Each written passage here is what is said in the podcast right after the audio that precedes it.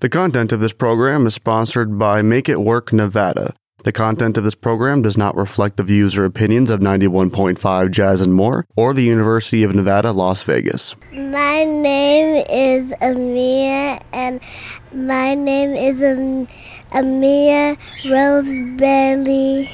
My nickname is Mimi. You can hear yourself. Yes, How old are you?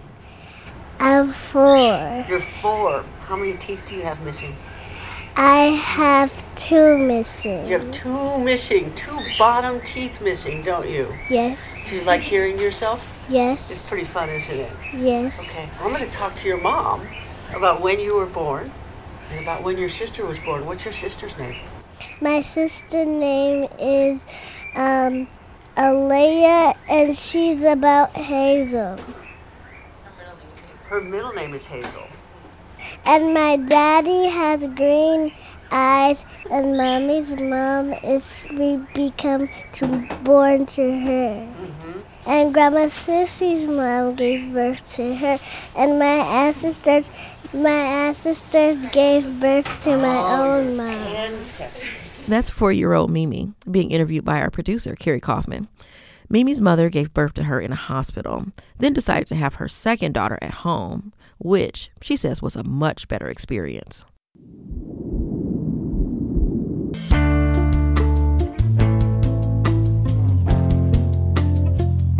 black women and black pregnant people's bodies have historically and continue to be under surveillance and monitored and controlled. I wrote a report called Women's Watch that predicted that there would be overlap between the white supremacist movement and the anti abortion movement. anti abortionists were the eugenicists. They wanted control of birth, but they also wanted WASP women to not have abortions. it stopped short of where Mengele and the other Nazi architects took it. But I don't see it as categorically different. I think it's just a different level of extreme. you assume that when you go for help through an agency or to the doctor that that's what you're going to get you don't assume that shortly thereafter you're going to be incarcerated This is American Dreams, Reproductive Justice, and I'm your host, Erika Washington. In this episode, we're going to look at midwifery, why some people might want a midwife, the history of midwifery in this country, and roadblocks to safe at home births. My name is Ashlee Hernanz Alvarez, and I'm 23 years old. I am a mother of two. We interviewed Ashlee in her parents' apartment. Her parents have birds. Since we're talking about home birth, it seemed apt to keep the given ambiance in the recording. First, Ashlee described how she was treated as an 18 year old on Medicaid when she gave birth to her first daughter in the hospital. As soon as I got there, actually on the way there, um, I was soaking. Like it just, my water wasn't like stopping, and they were just like, "Are you, are you sure your water broke? Like, how do you know that your water broke?" And while my shirt, you could see that I was wet. I was like, um, look at my shirt. Like, I'm, my, my water broke. I'm soaked. I need to go to a room. And like, they were hesitating to get me to a room. Meanwhile, I saw them like take two people in before me while we were all like, we went there at the same time. It was really frustrating. Then when I finally get there, they were taking a long time to check me to see how far I was dilated. It was just a lot of like hesitance. They were just very dismissive about certain things that I wanted. I wanted to um, have my oil diffusers. I wanted to play certain music. They kind of like would laugh it off. Nurses would come in and like laugh about it. It really intimidated me. It's fairly typical. What we would consider a typical birth story is that level of disconnect, is that level of dismissiveness, not listening to parents, uh, not slowing down when when a mom says, you know, I need a I need a second, I need a minute. Can I just you know gain my bearings? There's a lot of intimidation. There's a lot of condescension, and that's pretty typical, unfortunately. That's Jollina Simpson. You heard her in episode two. She was Ashlee's midwife for her second pregnancy. For Ashlee's first birth, the nurses weren't the only ones who were condescending. Then we had like a on-call doctor that came in. He just was very unprofessional. Um, he did look like he just woke up. Um, he came in with like flip floppy sandals, just dragging his feet, wearing like pajama shorts. It was just not good. He had a very tired, didn't want to be there energy, very sarcastic. As soon as he got there, my mom and his mom did not like him. It was that that was when it got more difficult. He was saying a lot of rude stuff while I was pushing. Like at one point, he told me that he had to cut me for her to come out fully. And I got really scared because he had these really big clamps, like right right down there. And I felt like I was gonna feel it because I already was feeling everything. Like the epidural had they gave me the epidural twice and it was already running out again. So I was like, wow, I'm gonna feel that. And um I had to take a break. I like I started crying. I got like emotional. I was like, wait, can can we wait? Like I don't he's like, well, we're gonna be here all night if you don't if you don't decide. It was just like this nasty energy that he had. Also, I have a, a video of how he took my baby out, but it was just not good how he held her. He held her very aggressive. And um, when he cut, he actually cut the umbilical cord from her and he let the clamps still, he let the clamps, like the clamps were still connected to my cord and he just let them go while still connected to me. And you can hear me in the video say, ow, I'm shaking because I it hurt. I didn't know what it was, but like I just it just did not feel good. It was him that did that. You know, just very savage. I cannot tell you how many times I've come up against a doctor who's doing something illegal um, and really unethical. Taking unauthorized pictures of a person's genitalia on their personal phone, pulling so hard on an umbilical cord you invert the uterus, and then blame it on the parent for not listening to you. Stuff like that. For her second birth, Ashlee turned to midwifery, which both she and her partner had done some research on. A friend had suggested they call Jollina. We immediately uh, wanted to get in contact with her, especially when, when we were told that she was a melanated queen. I wanted that. I wanted somebody that would be able to understand, someone that's way more nurturing, especially naturally. When a person is in labor, they're vulnerable, they're in pain, and so they want to feel comfortable. And being in a hospital room, sometimes that isn't that isn't a safe space. That's Mary Leung. We heard her in episode one. She's a certified nurse midwife who works in a medically integrated freestanding birth center near Chicago.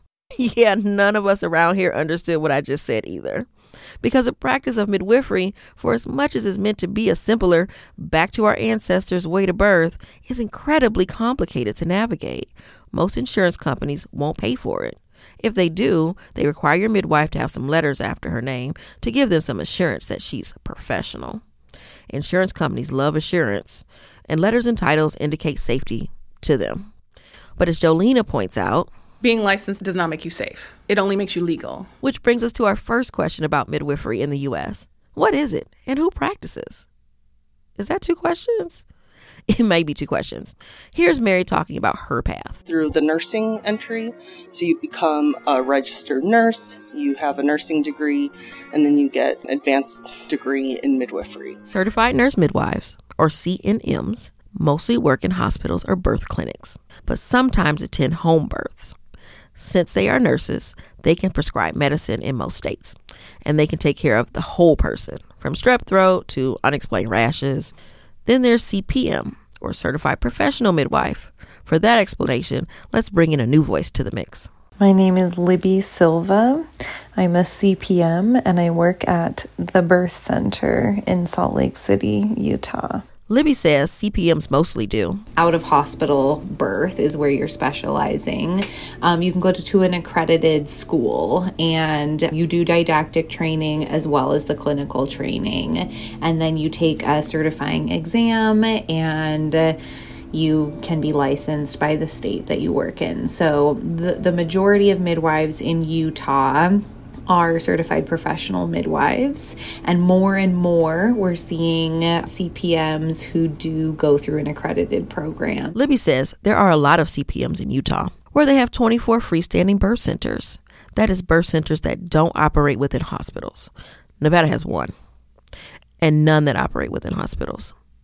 Also in Nevada, most of our midwives, says Jollina, didn't go to school. They got their training in the portfolio evaluation process, the PEP process. The portfolio evaluation process is an apprenticeship model. You apprentice with midwives, you have your skills signed off on, you have to have so many births, so many prenatals, and all of these things are signed off on. You still have to take lots of continuing education classes. You still have to have your neonatal resuscitation. I mean, there's still lots of things that are required through the portfolio evaluation process. Okay, so now we have three ways of becoming a midwife certified nurse midwife, certified professional midwife that goes to a midwife school, and certified professional midwife that goes through years of training with preceptors, other midwives who teach them. The last two are under the same umbrella. The important thing to know here is that there are two ways to become a CPM. There's also simply a nurse midwife. That's the fourth way. The certified midwife, the CM, that's a a kind of midwife that I really wish was the gold standard across the states because that is basically a master's in midwifery, but you don't have to go to nursing school. So if you know you want to be a midwife, you don't really need to waste your time going to nursing school, doing your rotations and all the areas that you might not really care about, quite frankly. CMs are mostly certified and licensed on the East Coast. I think there might be like eight states that have programs and, and certification and licensure for them. How many midwives are we talking about? Well, that's not completely clear. The American College of Nurse Midwives says there are about 12,000 nurses, but the Bureau of Labor Statistics says there are less than 8,000. The National Association of Certified Professional Midwives says there are about 4,000 CPMs. But we can't be certain because many midwives aren't accredited or licensed at all. And yes, accreditation and licensure are two different things. It's akin to the difference between going to law school and passing the bar. We told you it was complicated. So, traditional midwife is someone who has worked with, learned under, and been mentored by another traditional midwife, someone who does not have a typical schooling pathway, meaning I didn't go to nursing school to become a nurse midwife. My preceptors, my teachers, my mentors were all people who had been practicing the art of midwifery for decades. And those traditions and arts were passed along to me through my apprenticeship and through the time when I was starting to take my own clients, and they mothered me through my process as well in the way that mothers do, right? Sometimes it, it's a slap on the hand, sometimes it's a look, and sometimes it's a push. There was a lot of different women of different racial and ethnic groups practicing midwifery since the United States was colonized. And so, you know, a lot of them were European women that brought those traditions from Northern Europe, Western Europe. But of course, enslaved women had their own traditions. That's Alicia Suarez. You heard her in episode two. She's a professor at DePaul University in Indiana. This is a beginning of time tradition, right? So this is not something that we just dreamed up in the last 50 years. All of these women were practicing what was called social childbirth, social birth. Obviously, it was done at home. Female family members, friends, neighbors, that kind of thing attended. Typically, there was one woman who had been doing this a while and had experience with a lot of births. So they weren't necessarily called midwives at that time, but they were practicing midwifery. So if you think about how insular indigenous and displaced African communities were with themselves. They had to figure this out on their own. They had to be able to survive with what they were given. And so relying on community was necessary. It was your life. It is the messages that got through. It is the food that was saved for you. It is the tradition that is passed down to you. Obviously, enslaved people didn't have access to doctors, even though doctors at that time, you know, you might end up dead, you might not. But so they were the ones that attended births. And sometimes they would even attend the birth of the plantation owners' wives. And that made them very nervous because if something went wrong, then they would be blamed, but they didn't often have much of a choice. Grand Midwives is kind of the rebranding of the black midwives from the South. So they were branded granny midwives, but that kind of got a little old, a little stodgy. The colloquial term, which some have eschewed, is granny midwife. There's some midwifery scholars who prefer the word grand midwife, which is what I have embraced. After Reconstruction and during Jim Crow is when most of the elder midwives in the South, the black midwives who were taking care of everyone, not just black women, they were taking care of indigenous women, they were taking care of white women, they were taking care of who would be considered Mexican women, right? All these indigenous populations, these elder midwives were taking care of everybody because they had the skill, they had the hands, and they had the trust of their communities, right? So a grand midwife would take a young person under their wing for years and teach them the art of midwifery. But not only that, but the art of healing, the use of herbs, the use of food, the use of community in order to get that young person up to snuff, up to where they needed to be in order to step into that role as that grand midwife aged and was less able to do those big long trips or less able to stay those long days at people's houses. When everyone was pushed out in the second half of the 1800s, in some ways, grand midwives were ignored and sort of left to practice because first for enslaved women and then even after supposed emancipation we know that this population was still very much marginalized and segregated and they still kept attending births. They also attended rural white women's births. And so it was it was tacitly accepted, I would say, especially in the deep south, just because no one else wanted to do it. No one else really cared. I guess this is a case of be careful what you wish for, because when the medical establishment did start to see grand midwives, well, they do what arrogant establishments do.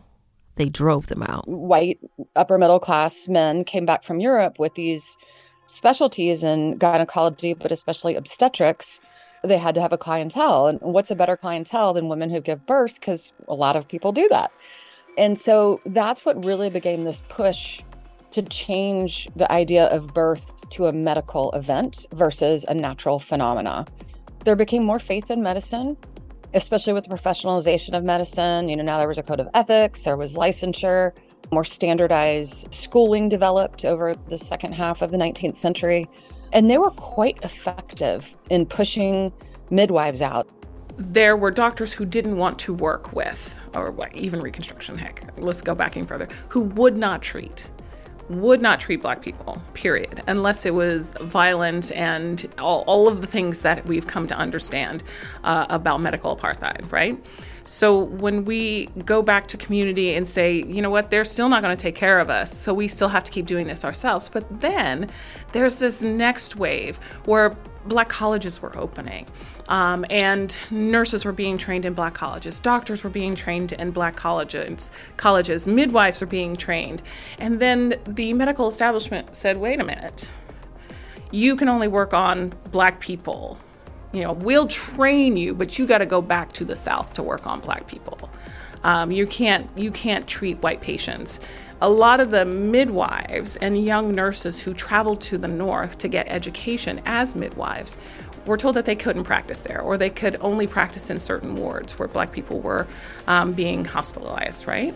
So all of that this huge brain trust that was being grown in the South through black colleges and then again in the North through white midwifery colleges came back to the South. They tried to start licensing midwives a little bit uh, in the early, I believe, like 1940s, it might have been, but the sort of leaders of it down the chain were white nurses. And then there was the, oh, well, these granny midwives are still unsafe or grand midwives. So we need to teach them how to do their work. And they relied on the educated black population to try to instill that. And the educated black population was like, bet, yeah, we can we can help this out. We can do this. But what happened was they turned the tables on them and they said, okay, well, we're going to get all these people licenses. But then decade after decade after decade, they just kept refusing licenses and refusing licenses, jailing people. They did not respect grand black midwives. Their rhetoric and their discourse followed what the AMA had long said that midwives were dirty and ignorant, going back to the ethnic immigrant women, Catholic women, etc. that they brought things from the old world and didn't know what they were doing and they were unsafe. Nonetheless, many grand midwives kept practicing until the 1960s, even 1970s in the very deep South and very rural, poor areas. And so all of these older women who had been pillars and trusted in their communities forever started being like, this is too much, right? We can't do this anymore because of the threat on their lives, livelihood, and their children. Then it became seen as a, a sign of being more respectable if you could go to the hospital you weren't a country woman, you weren't a rural poor woman. And so it was a way to kind of try to gain clout is is to be able to have a hospital birth. I mean, that happened to white women in the 1800s, but by the 1950s or so, this was happening to more black women. Because it was if you could go to the hospital, that was a sign that you had some sort of resources to do so. So again, we're talking pre-Medicaid it indicated someone had some kind of stable job, something like that. So it was it was a sign of clout. Like, oh, she went to the hospital and had her baby. I wouldn't do that. I don't want to have it at home with a midwife. Again, I'm generalizing, but that is a strong pattern. By the 1950s, hospitals were much safer than they were just 30 years before. Not only did the new medical specialists push midwives out in the late 1800s and early 1900s, but when people did go to the hospital, they had a better chance of dying. As I noted in an earlier episode, maternal mortality has gone up from 7 people per 100,000 in 1988 to 17 people per 100,000 today. But when hospital medicine was a new thing 100 years ago, more than 600 people per 100,000 died in childbirth, many in hospitals. Puerperal fever, P U E R P E R A L. Basically, what it was is that germ theory hadn't been completely discovered yet in the early 20th century. So physicians were going from the morgue, from surgery to labor and delivery and not washing their hands. So many women were basically getting septic. So that's just an aside, but I also find fascinating because everyone now is like, well, hospital birth is so much safer. And it, it's hard to compare to the early 20th century, but the rates of infant maternal mortality went up hmm. when hospital births really got going. You know, when the majority of births were in the hospital by the early 20th century. It was worse for women and babies. And people don't know that history. We have to point out here that we're talking about the very time that eugenics was popular. That affected midwife communities too. Jollina talks about it. The specific way that midwifery education explicitly excluded black people until like the 60s or the 70s like the founder of um, frontier midwifery is just like we're, we're not taking any black people. We just don't want them and even up until the 90s i know midwives who went to train through frontier and other mostly white institutions in the midwest who came out hurt and damaged from their experience in these white communities, right? And these white midwifery communities. Frontier Nursing University has actually acknowledged that their founder, Mary Breckinridge, did hold racist beliefs. She believed in white superiority and wrote about eugenics and the value of segregation. They also note that she refused to sit at the table with a black person and refused to hire any black midwives.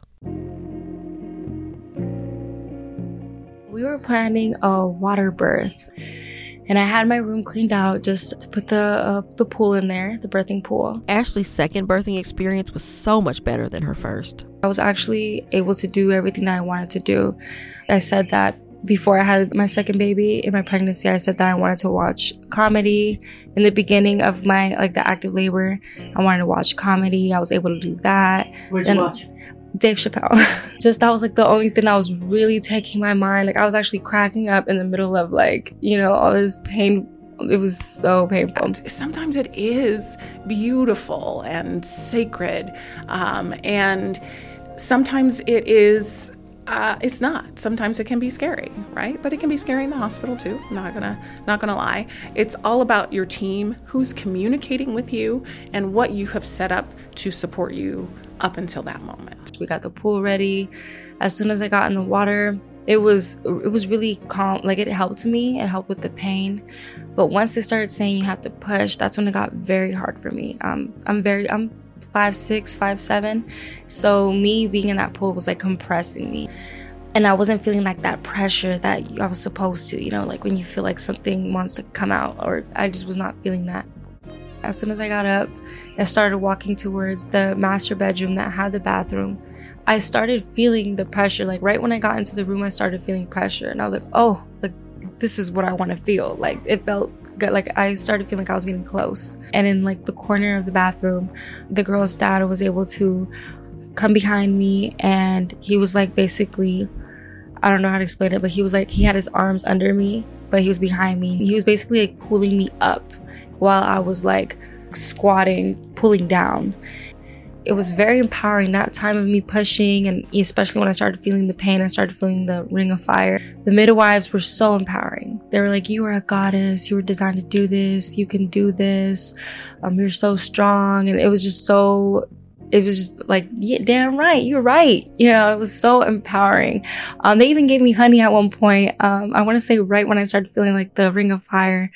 And I don't know what that was for, but that really it helped me. The honey is for energy. It's basically liquid sugar. So at the very end, a lot of times you kind of lose your resolve. That ring of fire makes you back off a little bit. And so the honey is just to give you that little bit of pep, that little bit of energy that helps carry you on to that next part. Right after that, I want to say I pushed her out. And it was amazing. I was actually able to pull her out myself. I had my daughter standing up, like squatting. I really felt like he pushed with me for like the following week. I was feeling so sore under my underarms. I'm like, why am I? And I was like, it's him because he was, you know, holding me, but he was really pushing with me. And even when we were in the pool, he was very empowering. He's like, you can do this. Our ancestors are here with you.